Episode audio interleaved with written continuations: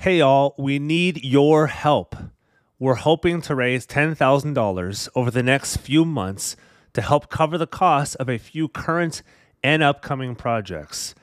These include, but are not limited to, a complete redesign of our logo and design work for merchandise with our soon to be announced store. Your donations will also be tax deductible as we've just turned in the paperwork towards becoming an official nonprofit. Any amount is immensely helpful and will personally email each donor a thank you. Absolutely everything we do on this show is to make sure the gospel is heard throughout the world and the barrier of entry into confessional reform theology is as low as possible. So, go to our show notes and click the link that says donor box at the top of the page and donate. Now, on with the show. Father, Son, and Spirit as being one God, this means all of their acts are unified because they are one being. Hmm. So, as God the Father, Son, and Spirit are working upon creation out of themselves, upon the creation, they're always in working divine unison. Um, but they all often play distinct roles. So, on the one hand, God is unified, but on the other hand, the three persons are distinct and each of the distinct persons often plays a different part in the divine act.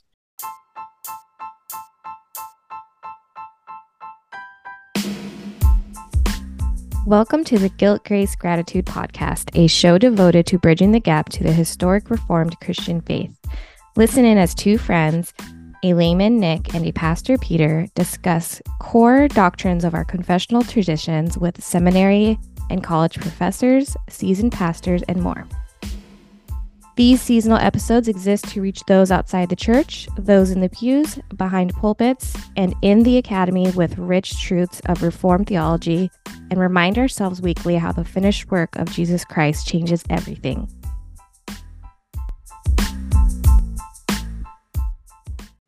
Hello, everyone. Yet once again, it's another day of fresh grace and mercy. This is the Guilt, Grace, Gratitude podcast, sponsored by Logos Bible Software, where we bridge the gap to Reformed Christian theology for your listening pleasure. Today, we're on a season six introduction to Reformed theology episode. And we have Jason Vartanian on today. He's going to be helping us with the topic, the Trinity. Very important topic. And so uh, we'll jump into this episode here in a moment. So if you guys also want to go to our show notes and find some links and helpful resources and information, feel free to do so. But uh, if you just want to remember this information, you could also go to uh, YouTube if you're not already watching it now. Just so you guys know, you can subscribe to our show on YouTube. You can obviously find us on any podcast catcher and uh, subscribe to us that way as well. We're on social media, just on Instagram and Twitter. And then, of course, we have an email if you need to reach out to us that old school way. And then, um, if you need to find a local church to call home, we can help you out there. There's a link in our show notes. It's a local church finder. So, um, hopefully, you guys want to join a Reformed church, at least a confessional church. Uh, click that link type in your zip code. Uh, there's a few different reformed denominations to choose from, and it can help you out on that as well. Uh, so yeah, I'll let uh, we'll get into this episode, this conversation. We're really excited about very important topic. Um, and so I'll let Peter further introduce our guest today, Jason Vartanian. Yeah. So, two quick notes. I know most of you were expecting Dr. Michael Horton for this and he has uh, a family emergency. We won't divulge information until he feels um, that he needs to. So if you're expecting that name, don't be surprised. We got somebody who's even more famous and better in Dr. Jason Vartanian. Uh, and also there's a there's a slight for if you're listening to it, just just so you know, just so you're not kind of caught off guard. There's a slight audio delay on on this episode too. So if you hear delays, we didn't stop. We didn't stop talking. We're just we're trying to we're trying to roll with the roll with the technological punches as they come. We have Dr. Jason Vartanian. He's associate pastor at Bayview OPC in San Diego. He and his wife, Caitlin, are coastal Southern California natives and have been serving together ministry for 10 years, taking them from Encinitas to the UK and back to San Diego. They have three young children, love great food and the beach, and live in Eastlake. He studied, Jason did at Calvary Chapel Bible College, holds an MDiv from Westminster Seminary, California, which is why he's one of the guests on this show, and is wrapping up his PhD in New Testament from Cambridge University. It's a pleasure having you on the show, Mr. Vartanian. Happy to be here. I'm uh, not quite a doctor yet. I've only submitted my thesis, not yet been given the degree. gotcha. Well, you're you're a doctor in my eyes, so I'll call you I'll call you a doctor, even if if uh, if Cambridge has not officially minted you yet. But so first first question, we'll ask this uh, of all of our guests because all of our guests come from Westminster. They're either faculty. We have about three quarters of the faculty coming on this show, uh, and alumni serving across the world. So uh, and you're you're an alumni serving uh, at a church in in San Diego. So how how did you first find out about Westminster? Because you're a Calvary Chapel Bible guy, which Westminster is not not all that close to Calvary Chapel Bible. And what was your education like at Westminster, and how did it prepare you for your ministry now?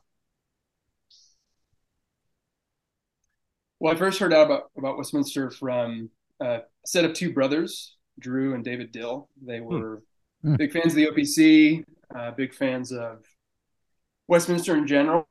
And they had told me about it probably about 13 years ago. And then my brother in law really is the one who started introducing it to me a little more seriously when I was living in Maui. Uh, my brother in law, Aaron Newman, who's a church planter in San Clemente. So I've known about it for a little while. And the education was fantastic. Really, really enjoyed it. I think when I first got there, it was sort of a cross between sort of theological biblical Disneyland on the one hand, and then kind of like on the beach, running in the wet sand, BUD/S training on the other hand. It just felt like somehow they brought the two together. Huh. Uh, really loved it though. They stretch you, they push you, but they actually support you and offer you all that you need to succeed. So very, very valuable. Uh, it certainly prepared me for ministry, prepared me for doing doctoral studies over in England. I was actually really surprised how well it did get me ready for studying hmm. Cambridge. Hmm. Felt very, very kind of at the level I needed to be right off the bat with language classes over there. Hmm. And it was very helpful. Hmm. Uh, for ministry in particular, the sort of understanding God Himself, understanding the world, understanding the human heart, it did great at preparing all three of those. Uh, really deep study the scriptures, understanding of systematics, historical theological development was fantastic. Uh, understanding the world and the context, things that Dr. Horton, who should have been on the show, sorry for me, me and not him, uh, he was wonderful at diagnosing kind of the problems of modernity and the questions people are actually asking, the assumptions people have that are hidden, things to be probed in ways that we can minister to the, the word to them in a way that's more effectual, helpful, in language that's understandable and then also too just really understanding the human heart right? Understanding your own heart as a pastor the idols you're going to have the difficulties you're going to have the war within that's going to be raging even beginning at seminary and then understanding the heart of your people uh, the things that they're really working through the real life nitty gritty gross disgusting things that human beings go through and the ways that we fail and how the gospel really washes us brings us in christ. That's awesome. I want to go back to westminster again after what Jason just yeah. said. Yeah, I want to go back through this again. Uh, shout out to Drew Dill too. Uh, so I know Drew from Trinity OPC. We've actually my, had Drew church. on our show as like a kind of a trio. We didn't really interview him. We just kind of all had like round robin on the yeah the um, regulative principle of worship episode. But yeah, I know Drew, and uh, he actually uh, let me know that you'd be okay doing this right. episode. We, we, had our mad dash yesterday of trying to fill in for Dr. Horton, and this is the quickest we have ever confirmed an episode and turned around to record. So we are very thankful for for Jason's uh yeah. his uh, willingness to come on and Drew for turning him on to uh onto us. Yeah. And I've and I've met you before. You obviously don't remember me. It's okay. Uh, you've guest preached. It's not very memorable for those who are listening right now. it was a quick hello, but you guest preached at Trinity um, before, so I appreciate that. So, yeah, Drew. Um, I mean, it's funny. Drew and, and David Dill are kind of David not as much, but Drew's a sort of secret weapon of the Southern California Presbytery, the OPC. Uh, it just brought on so many people to the Reformed faith, sort of a sort of a non-paid, non-ordained evangelist who has you, been just you so need those useful to church planners and people alike. Yeah, Say that again. I agree. you you need people like Drew. There's no like I mean ministers are fantastic. We we are trained, but I mean it's hard to get the word out sometimes, and you need people like Drew to get the word out and who are really uh, invigorated with that too. Yeah. Yeah. Drew is a great gift. He is totally. Yeah, Drew, if you're listening, we like you. Yeah. Uh, he's up in Oregon now, so um, miss seeing him at church. But uh, my first question, kind of getting into the substance of this episode topic, the Trinity. Um, if you can picture, maybe um, imagine that you're speaking to a group of people outside the Christian faith from various religions or non religious backgrounds, and those brand new to the Christian faith. Kind of going based on just describing what this is, how would you uh, help grasp and explain what the Trinity is to them?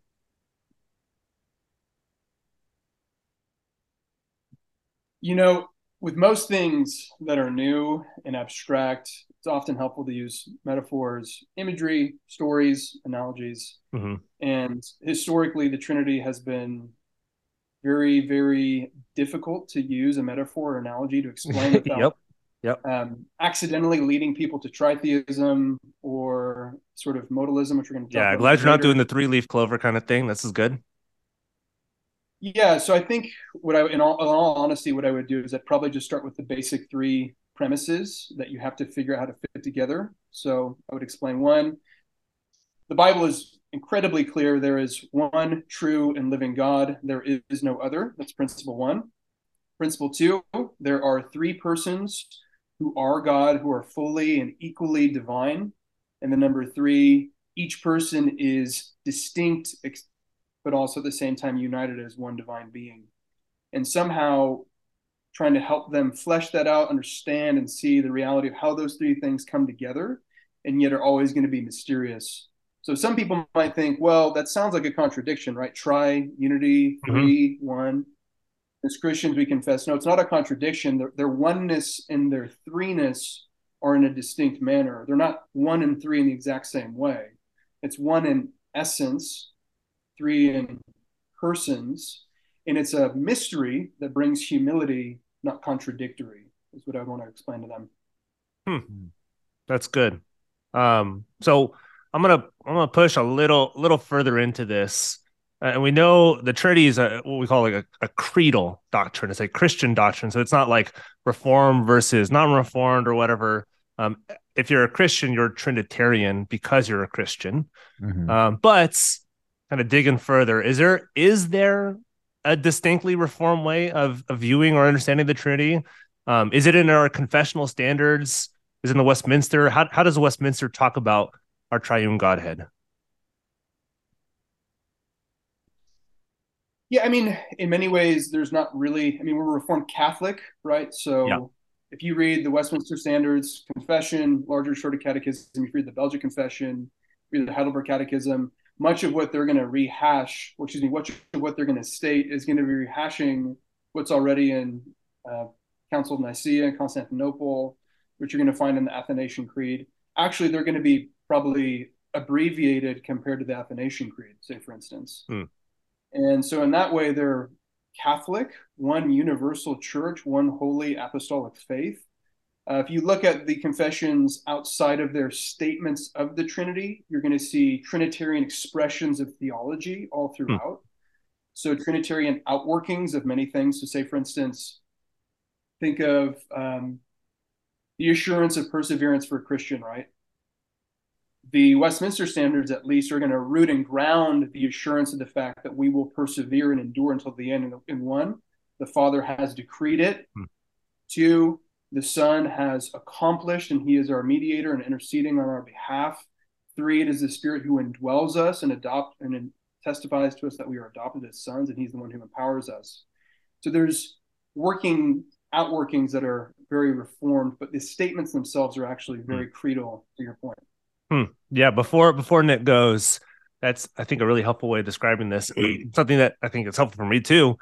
um, where growing up, it was maybe the Trinity was a doctrine among many doctrines, but it didn't kind of like seep its way through the rest of the doctrines. I was like, okay, I'm a Trinitarian. Okay, let's move on with with uh with our doctrines. But it, it sounds like no, there's not a distinctly reformed way of describing the Trinity, of understanding what the Trinity is, who it is, or who who makes it, or who's who's part of it, who are the persons of it. But in how we formulate the rest of our doctrines, there does seem to be maybe a, like a reformed emphasis on, on seeing the Trinity through through everything versus just a single doctrine within our faith. Does that does that make sense? Yeah, absolutely. So like um Bob Letham in his book on the Trinity says, "Hey, a lot of our doctrine of God has sadly sort of talked about the Trinity in one section, attributes in another, and then the works of God in another, say, for instance. And he says, and it'd be more helpful to talk about all the doctrines of God through a Trinitarian perspective, which is helpful. But to your point, why leave it at the doctrine of God if it's the triune God himself who is doing all these things throughout the history yeah. of redemption? that we look at. It doesn't need to stop just with the doctrine of God proper. Totally. Yeah, that makes sense. Yeah, and just a quick reflection on some things because I I'm about almost done with uh Athanasius of Alexandria. Got through four, that fast. Holy smokes. Yeah, the the four four discourses against the Arians and he obviously against that heresy of there once was a time when the Son was not is what he, the Al, athanasius is going against it, it, obviously starts unpacking some of the trinity because we're explaining how the son jesus is co-eternal with the father and how the definition of god the father is correct and the definition of the the son the second person of the trinity is correct even though they're both co-eternal and the holy spirit is correct being co-eternal as well. And knowing the father begets the son and the son is the offspring of the father's essence as his word god is eternal and so is his word and spirit is eternal also so those are kind of like little nuggets of information that i've been and and peter and jason please fill in and and be like actually you kind of phrase this uh you could phrase this better or different um please do so. But I wanted to throw that in there because I was just just this morning I was hearing that from Athanasius before my question. One of the things that Calvin says that's really helpful on eternal generation is mm-hmm. that the Son, in his personhood, is generated from the Father rather than in his essence. Okay.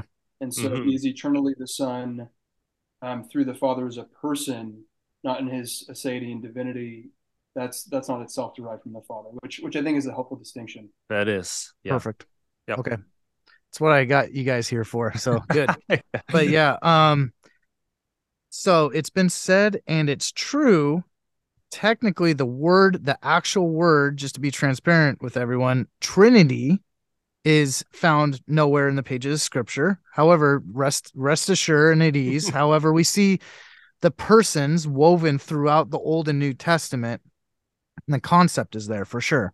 Uh, many wonder if the word if, if the word is not there, can the doctrine be present?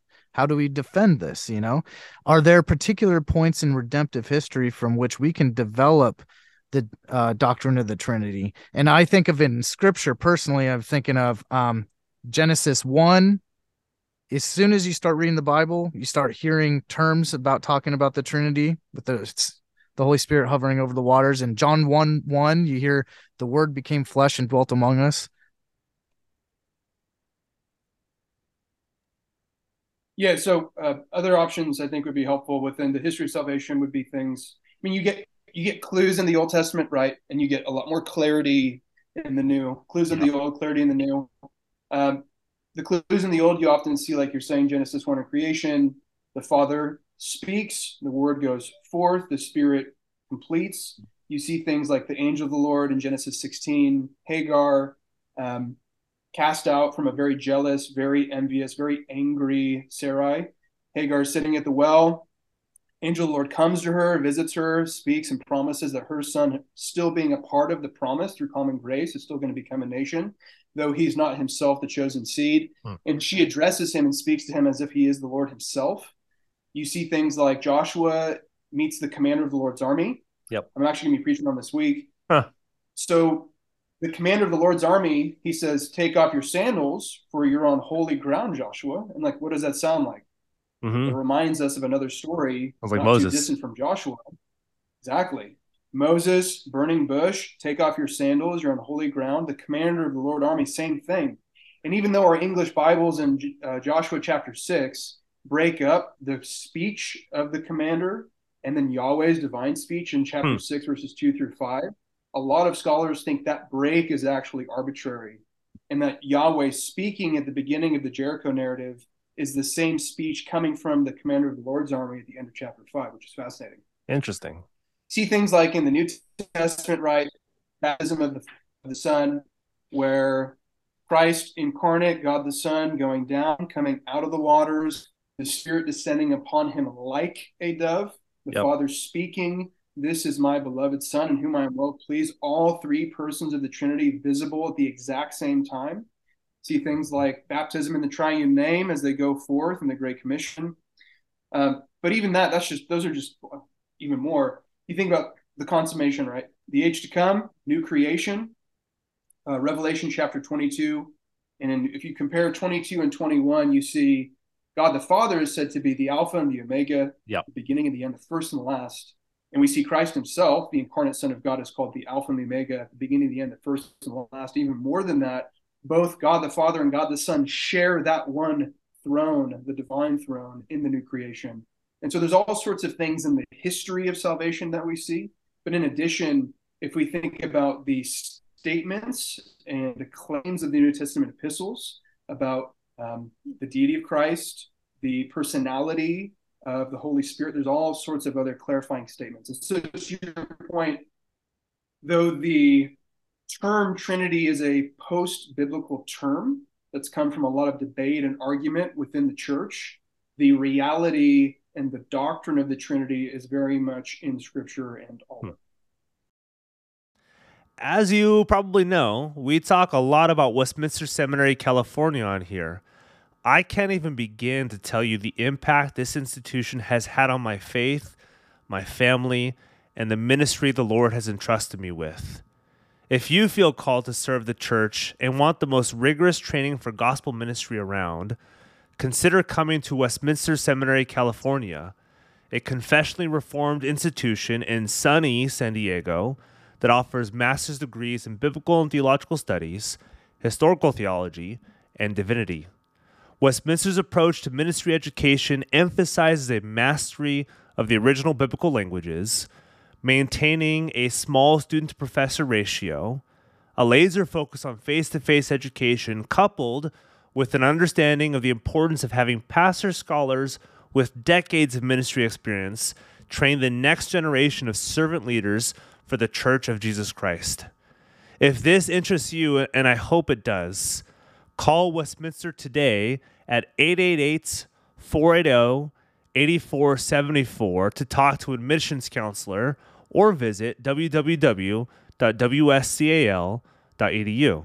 Again, call Westminster Seminary, California today at 888 480 8474 or log on to www.wscal.edu, which will all be available in our show notes.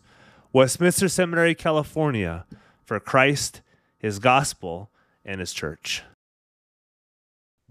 Yeah. And maybe to help all our listeners too, and this is just speaking kind of from my own mindset, knowing kind of the American individualistic and like kind of empirical mindset. If we if you don't see the actual thing, then I'm not going to believe it. Um, or if I don't see the actual word, then I, I can't believe it. And it, it does like we have a hard time with just like not hazy concepts, but something that like okay this is this this is this um, we like categorizing things and and we're not used to narrative we're not used to poetry we're not used to a lot of things that kind of show forth the persons of the trinity and show forth their divine essence all being fully fully divine we we'll read the Bible so, as we as we try to read like a like a scorecard or something. Okay, this this is this, and now this makes sense. Is, is that is that is that kind of make sense? Yeah, I mean, so Horton, who again should have been on here, he has his four Ds, right? Um, it's the drama. We read the story, yeah. the drama, the yep. narrative, the big mega story of Scripture. And from that story, as we look at what happens in these events where God has revealed himself in word and deed, then we can see the doctrines by reading that as a one single coherent and consistent story and document. And from these doctrines then comes the doxology and the discipleship. Yeah. And so the Trinity itself is looking at the drama, seeing clear things like one, there is only one true and living God. Yep. Second, again, there are three distinct persons who are all fully divine. Mm-hmm. And somehow these are one triune God. Yeah, that's that's extremely helpful. Um, so so go into this, and these are so this is fair warning for audience. These are these are kind of headier terms, but they're they're creedal terms, and and you'll see this throughout church history, and you'll see this in our, our Reformation documents. We'll see this in our confessions. Uh, but we want to kind of introduce these terms to our audience and, and see if you can help us understand some of these things, even though they're they're, they're high and kind of lofty concepts like God's incomprehensibility sounds like a big term, his simplicity, his inseparability, and there's, there's a bunch more we can go through.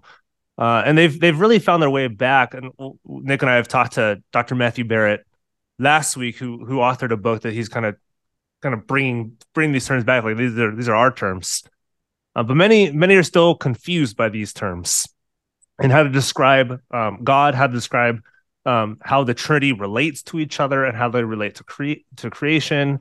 So for those listening who want to understand their triune God better and how to describe him to others, wh- why are these ways hard as they may be to understand?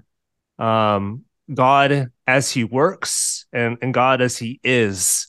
You can say the Trinity as as they work and the Trinity as as they, why is it so crucial for understanding who the Trinity is and what the Trinity does?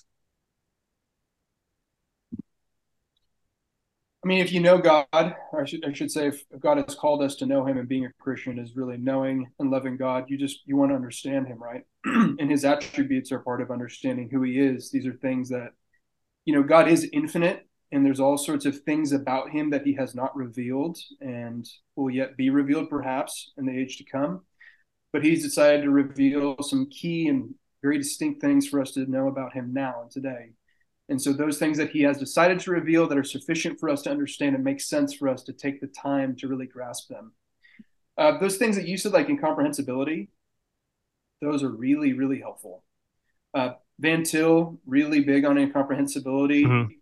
Think about that in a couple different ways, right? God is infinite, literally without bounds in mm-hmm. who he is. And so we as finite creatures can never comprehend the infinite being. Like he if there is no end to who he is, we can never fully comprehend who he is in his fullness. That's in one mm-hmm. hand. In the second hand, too, in his divinity, because he is qualitative difference in his transcendence above us and being greater than us, we can never comprehend him in kind of any of his attributes. It's always analogy. There's always reality and then also things that we can't fully grasp, even if he's revealed himself to okay. us. So the incomprehensibility of God is I mean, it's just to think about the incomprehensibility of God in the age to come. You're going to be alive eternally. Mm-hmm. You're going to be worshiping and loving and understanding a God to who there is no end whatsoever, and that you will never fully comprehend him. And the more that you know him and love him and understand him, the more joy that you will have in him and the higher your satisfaction goes.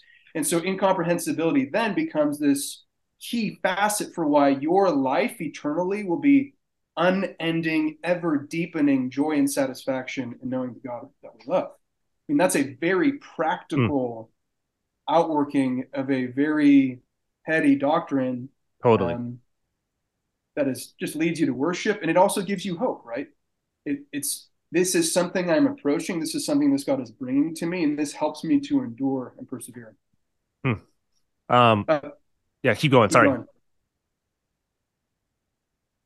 Did you want to talk about simplicity and separability? Yeah, I think yeah, especially especially yeah, simplicity and separability because I think those are very misunderstood today. Yeah, I mean simplicity is very simply God is not composed of parts. there is no so one way that people try to make god composed of parts unknowingly is they'll say okay well this um, this part of the scriptures god is very judgmental and he's just angry mm-hmm. this part of god acting god is just full of love and he's always and he's merciful here yeah but unknowingly we sometimes try to act as if there's parts of god that are happy hmm. parts mm. of god that are angry parts of god that are gracious parts of god that are just yeah when in reality simplicity reminds us God is not composed or divided in any sense of parts. He is always fully loving, fully just, fully righteous in everything that he does, and he eternally has existed in that way. And that's a again, that's useful as we're tracing out and thinking through who God is, why he's doing what he's doing, how he's done it. And is he is he just here, right? Is he full of love here? Yes, he is at all times. Uh, another thing is inseparability. This one's a little more um, this was rough. yeah, this is okay. So again, the finite, my very small brain cannot yeah. comprehend the infinite, right? And there's always going to be things that are a mystery. Bavinck says very famously, at the bottom of every doctrine, the deeper you go, you will always hit the bottomless pit of mystery. There's mm-hmm. always going to come some point where revelation itself has been understood clearly and trying to work out applications, implications of that is going to result in things that we cannot say. And there's mystery there. And so in God's inseparability, Father, Son, and Spirit as being one God, this means all of their acts are unified because they are one being. Hmm. So as God the Father, Son, and Spirit are working upon creation out of themselves, upon the creation, they're always in working divine unison um, but they all often play distinct roles. So, on the one hand, God is unified, but on the other hand, the three persons are distinct. And each of the distinct persons often plays a different part in the divine act. So, we think of things like creation, like I already said, right? The Father speaks, God the Son is the word of that speech, the Spirit is the one who then brings to con- completion and perfection of creation. You think of things like the incarnation, right? God the Father is the one who sends, the Son is the one who joyfully is sent and goes and incarnates. And the Spirit is the one who then conceives the Son in the Virgin Mary to become the incarnate Messiah. You think of things like Pentecost, right? The Spirit is sent by the Father through the Son for the history of redemption to take place, for the gospel to go out to the nations. Each one fully involved, but each one often playing a different role. Hmm. So again, it's really you got to be careful with analogies yeah. So if you watch a Laker game, say for instance, right, you're going to have one team always acting on the court. It's composed of five players. Each act of every player is a reflection of the whole team, but each the point guard is doing something different than the center.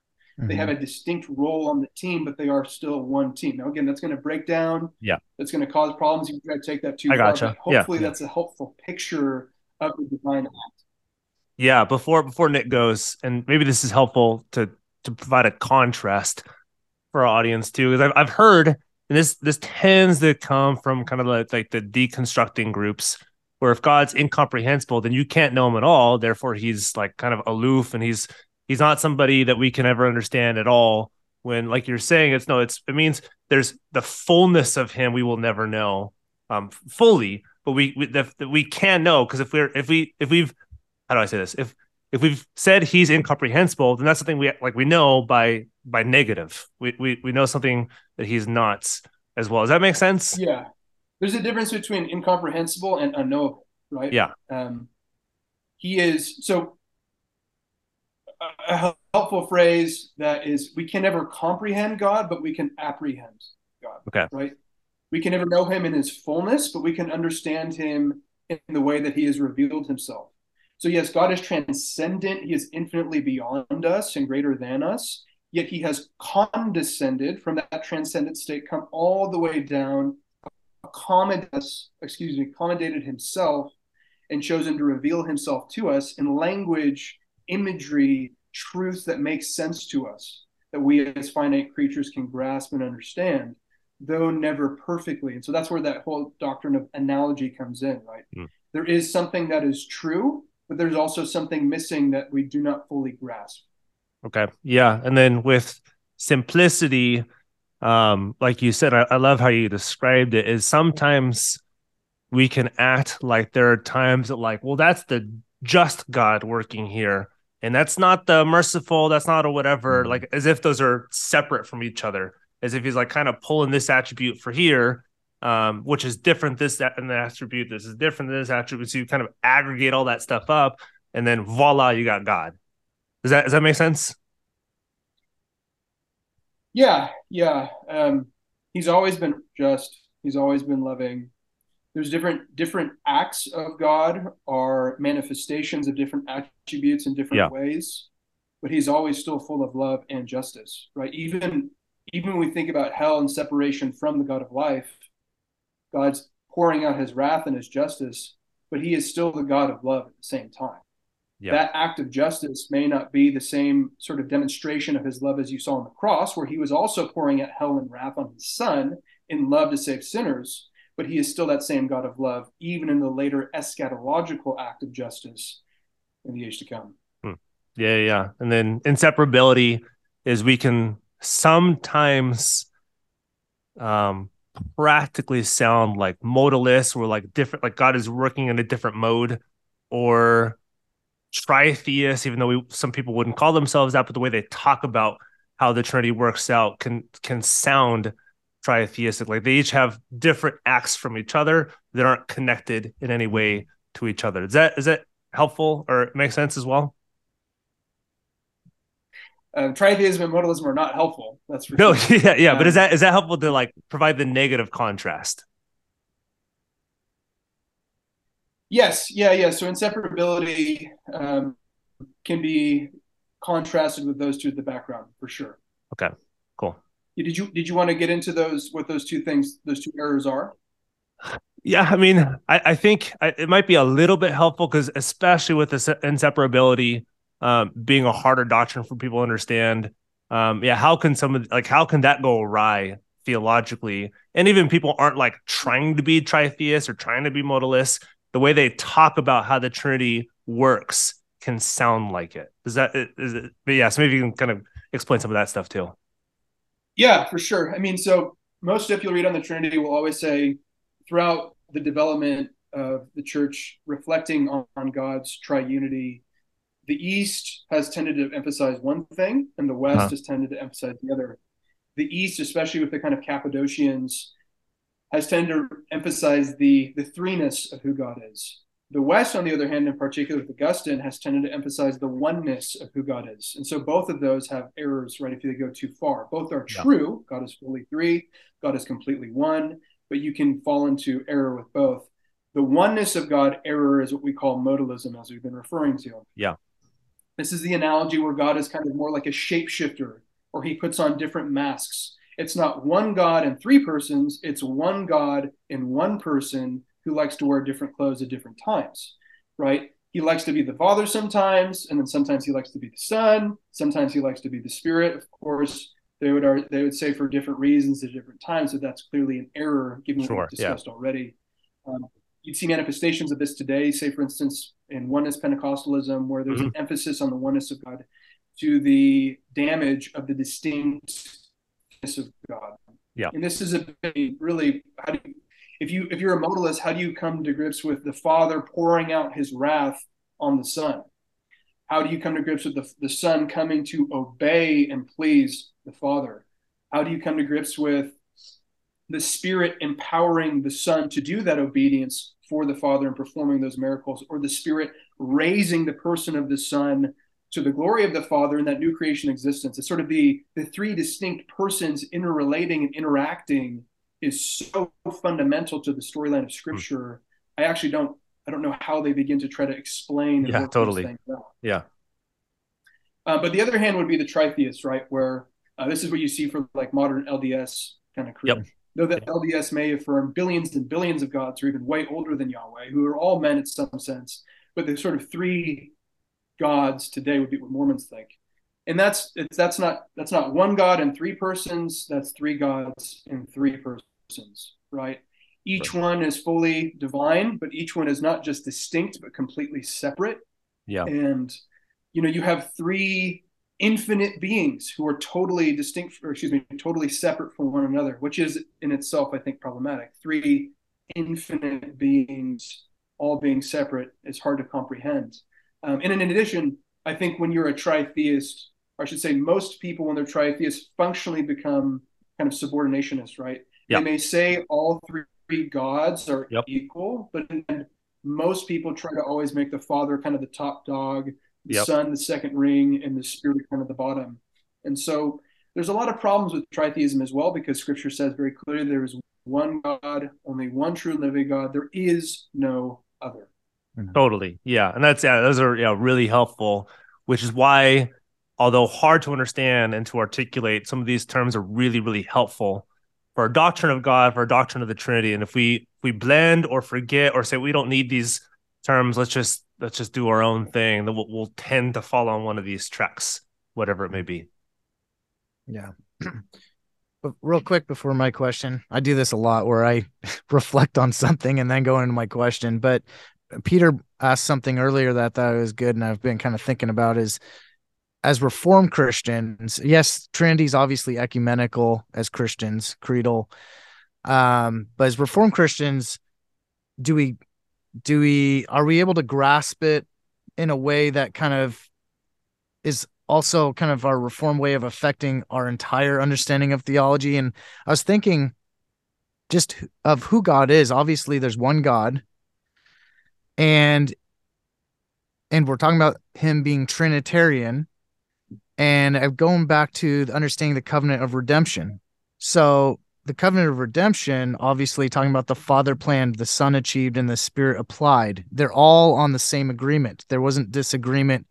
Um, the father wasn't dragging the son kicking and screaming into doing the atonement. There was all full agreement that it was going to happen and how it was playing out.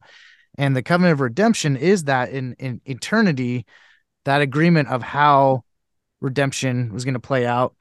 And um through the three persons of the trinity still one god and really god is a relational god god is love if there's only with deism, if there's just one God without a Trinity, um, there wouldn't be a relationship there.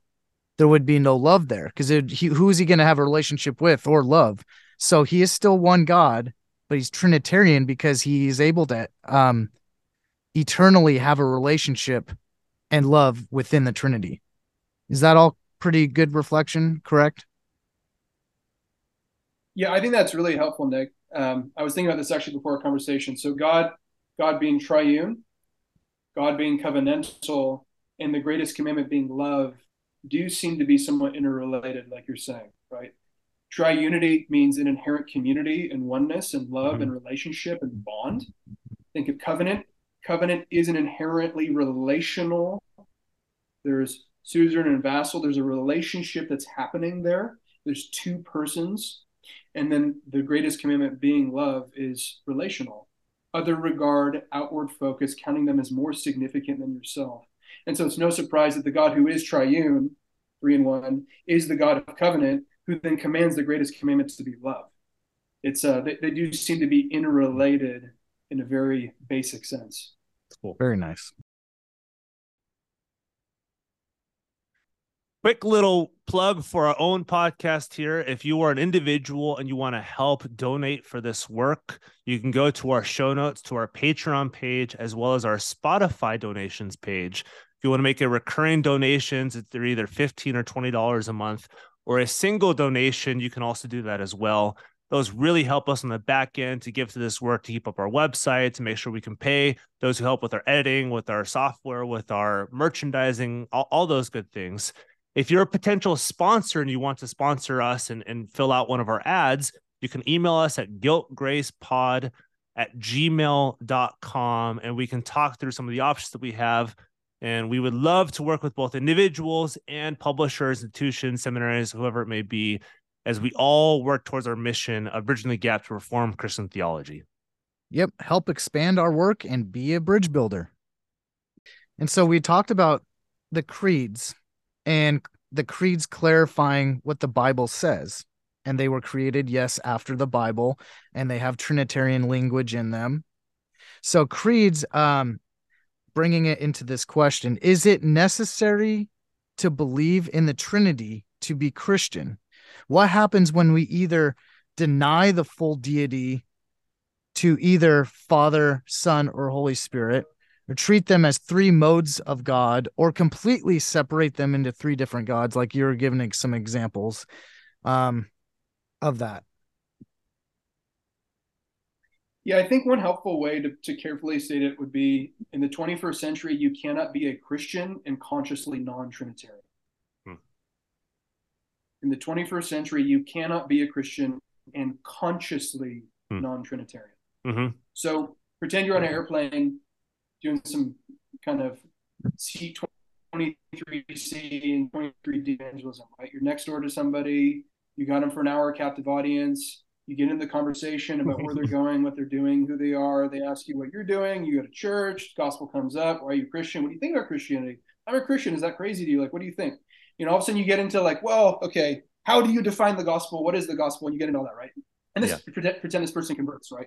And all of a sudden they're like, hey, I need to come to faith. I believe that Jesus Christ died for my sins, rose from the dead, and if I trust in Him alone for salvation, I will be justified boom, it happens right on the spot. And then and then 30 seconds later, the pilot's like, uh, sorry guys, uh, we're getting some turbulence. And all of a sudden, two minutes later, looks like you guys are crashing. Three minutes later, you're hitting the water, everybody's dead. Right? Crazy, crazy illustration. But that person didn't become a Trinitarian likely as you had mm. the gospel conversation mm-hmm. and it mm-hmm. shifted to now the plane is going down. Can that person be saved? Will they embrace Christ and all the fullness of his promises by faith alone? I think they're a Christian. Yeah. Mm-hmm. But they're never a Trinitarian. I think they're saved. I think they're going to be in heaven. But let's just pretend a little bit later, the plane doesn't go down. They get off the plane. They see a Jehovah's Witness or whatever, get become they're like, oh, I just became a Christian. They become LDS. Now they're a consciously anti-Trinitarian person, no longer a Christian, never were. And so uh, that's an important distinction. You hmm. cannot be a Christian and consciously non-Trinitarian. If you deny the deity of the Son, if you deny the deity of the Spirit, or if you are any of these kind of Trinitarian errors, I don't think you're a Christian in this day and age. And also, the blasphemy of the Holy Spirit is an unforgivable sin.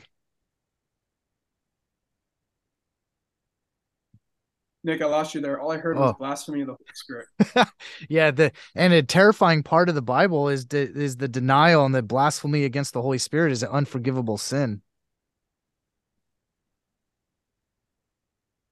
That yeah, that is. Sorry, are you asking a question or are you just making a comment? Yeah, I was just seeing what you would respond based on on that because that kind of goes with people that wouldn't um that would deny the Trinity, change it how it is being consciously untrinitarian like you're saying um, would go into them denying the holy spirit essentially is that correct got it yeah i mean to scripture is super clear right acts chapter 4 um, ananias and sapphira um, you have not lied to man but to god the spirit is a person you can grieve the spirit and so deny either the personality or the divinity of the spirit i think you're one counter biblical, two, and you're not a Christian.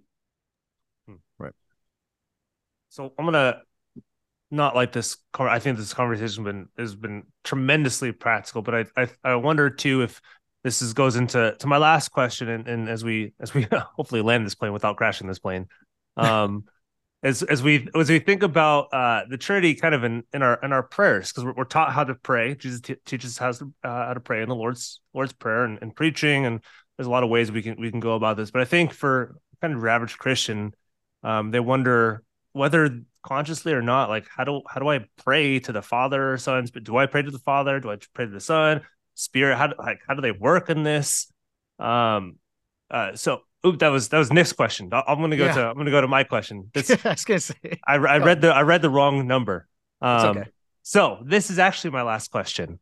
Um, throughout the season, we'll, we'll, we'll describe in detail God's salvation of His elect, the covenants, and more. Um, that's that's kind of the the episodes coming up immediately. Um, so, and you've already you've already kind of described this, maybe as we've talked about with how the Reformed confessions weave see see the Trinity weave through all of our our doctrines. Um, so how like maybe how does this actually work out? We, we see this in salvation, but is like is it just salvation? I know that's saying just is kind of a weird way of describing it, but how, how do we see the Trinity weave throughout redemptive history? How do we see this weave throughout the doctrine? They don't, don't go through all the doctrines, of, of course, but just in general, how, how do we see the Trinity worked out in our, our doctrinal formulations? Yeah, I mean, most people, I should say, a lot of kind of theology nerds like myself love the classic John Murray text, right? Accomplish uh, redemption, yep. accomplished and applied. Yep.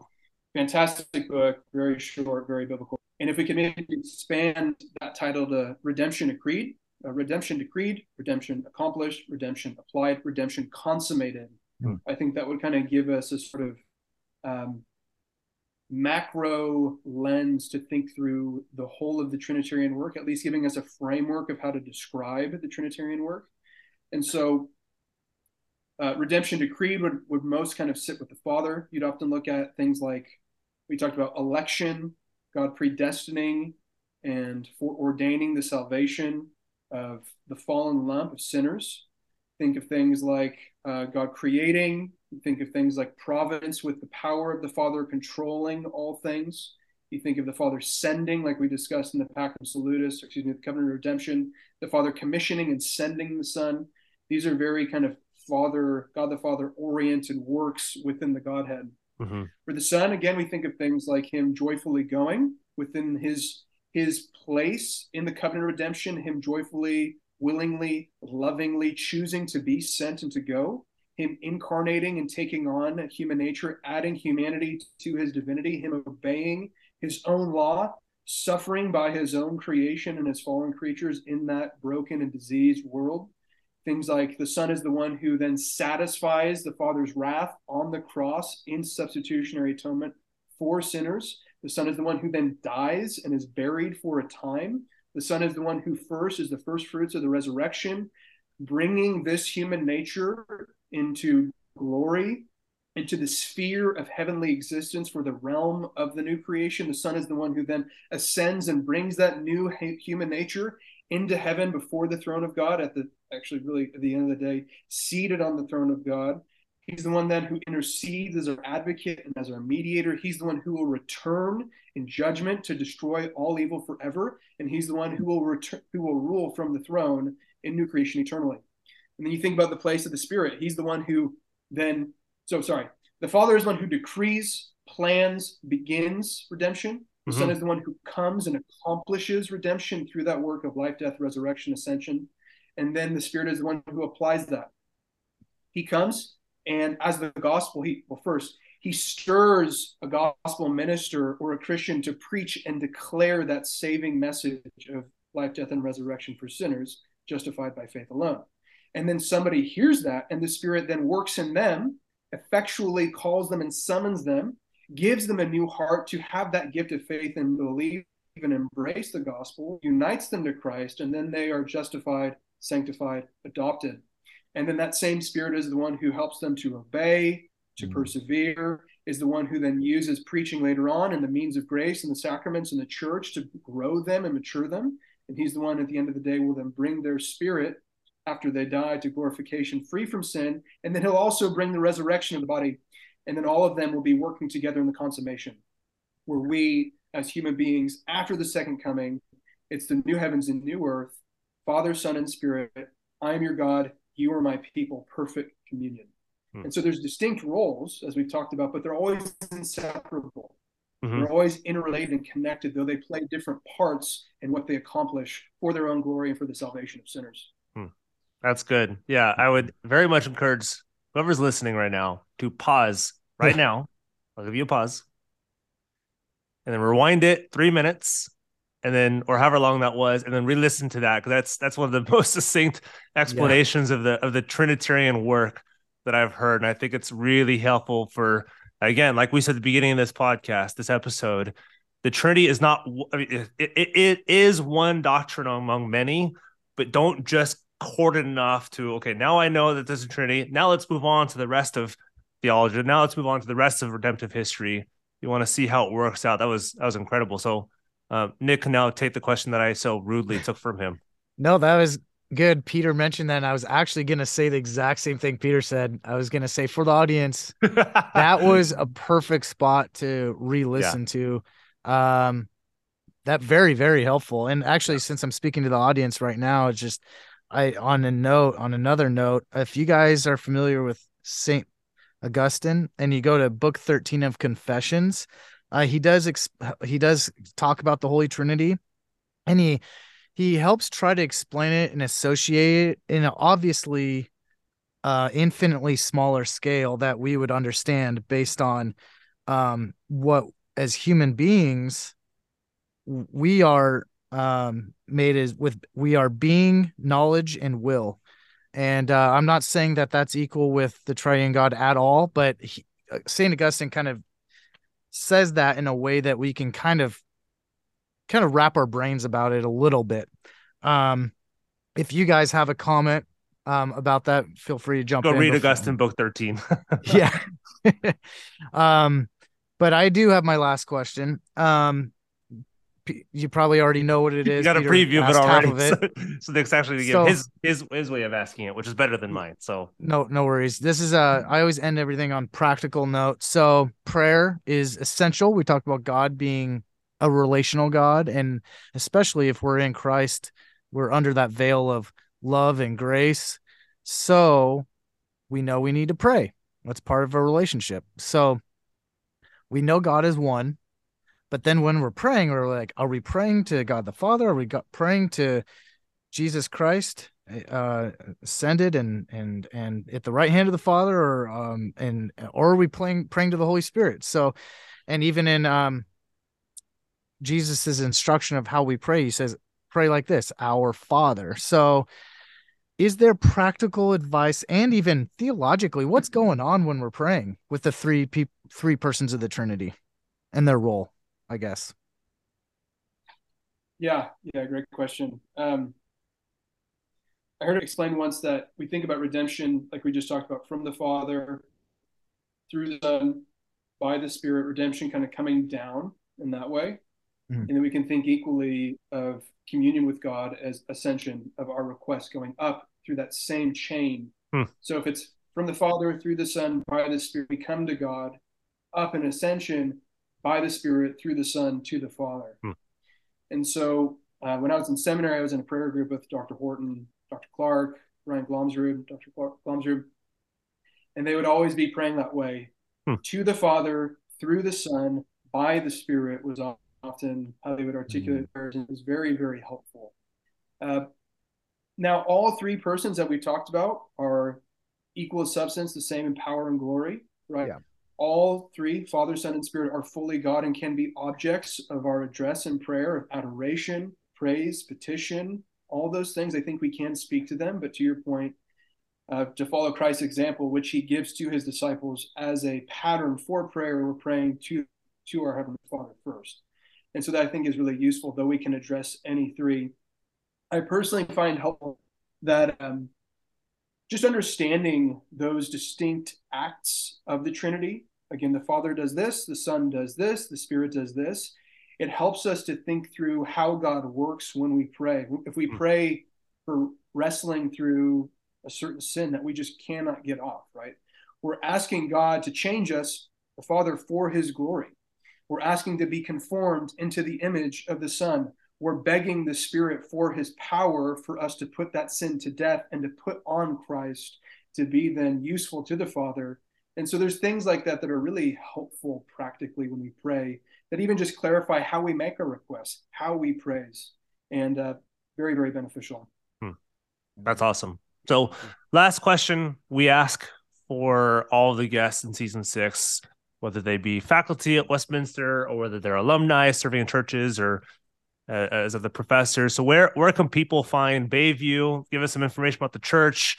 People are interested in. Oh, I want to hear this guy preach. I want to hear the senior pastor preach. I want to. I want to be part of fellowship. People who believe this kind of thing. So, yeah, just plug plug your church, plug plug what you do, and, and maybe even um, what your dissertation is, so people can buy it for two hundred dollars when it comes out. Yeah, uh, Bayview is an Orthodox Presbyterian church in South San Diego. We're about 12 minutes from Petco Park, uh, in Hmm. the city of Chula Vista. We've been a church for about 70 years. Uh, oh wow, okay. Been here for a long time. Very, very wonderful church. Gospel preaching, well taught, well loved people.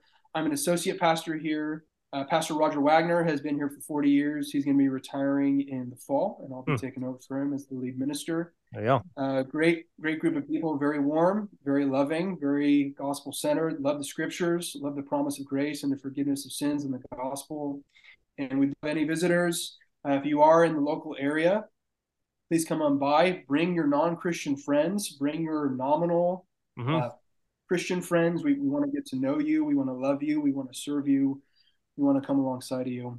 Uh, my my thesis is on the Book of Revelation. Uh, it started out as a project on how Christ and Adam are as that John the Apostle in some ways portrays Jesus as a sort of Adam-like figure, but it got reoriented and recasted to be uh, a very sort of thesisy analysis of, yeah. of, all the allusions even in the book of Revelation.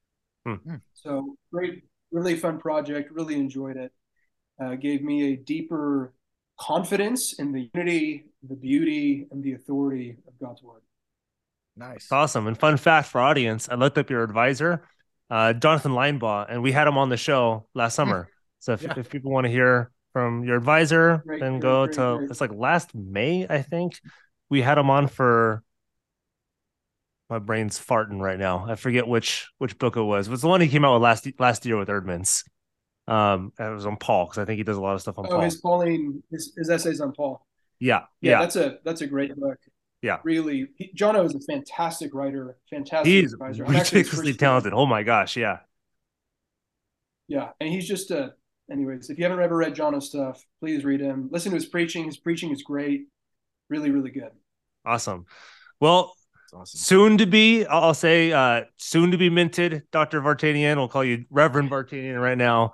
Um, thanks for coming on on sh- such short notice. Yeah, uh, you you, so you uh you batted well for Dr. Horton. We we uh, yeah. we called you in the pinch hit, and you you uh it was a good it was good like a yeah it was a good uh, good knock. I I I, um, I, I we really appreciate uh, you coming on and uh, and talking to our audience about the Trinity.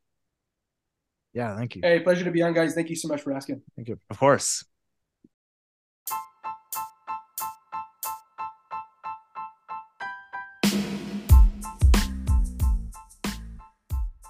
Hope you enjoyed today's episode in our season six introduction to Reformed theology, where all of our guests come from Westminster Seminary, California, either current faculty or alumni who come from and graduated from Westminster and are serving institutions in churches and academies in the US and all across the world, where we talk about Reformed theology through the lens of our confessional tradition, Westminster, the Heidelberg, Belgic, and the Canons of Dort. I myself am a graduate of Westminster. I'm heavily influenced, obviously, by the institution and love to share this information with those who don't know this tradition as well. Yeah, and myself as a layperson, theologically interested in in Reformed theology. This has been extremely helpful this season and then the previous seasons, the last few years in the book clubs, but particularly the, the focus of this season. Whether you're a layperson or not, uh, having all the guests come from Westminster Seminary, California, has been helpful, and you'll get a understanding of why that seminary has been so influential to obviously Peter, but myself and most especially uh, my pastor at my church is a Westminster Seminary, California graduate. Yeah, so if you guys want to find us, one of the easiest ways of helping us out is to find us on Apple or Spotify, whatever podcast catcher, but especially those two, rate and review us. And if you can share us, share an episode, share a season with your friend, that's that's usually how we how we uh, build our, our crowd.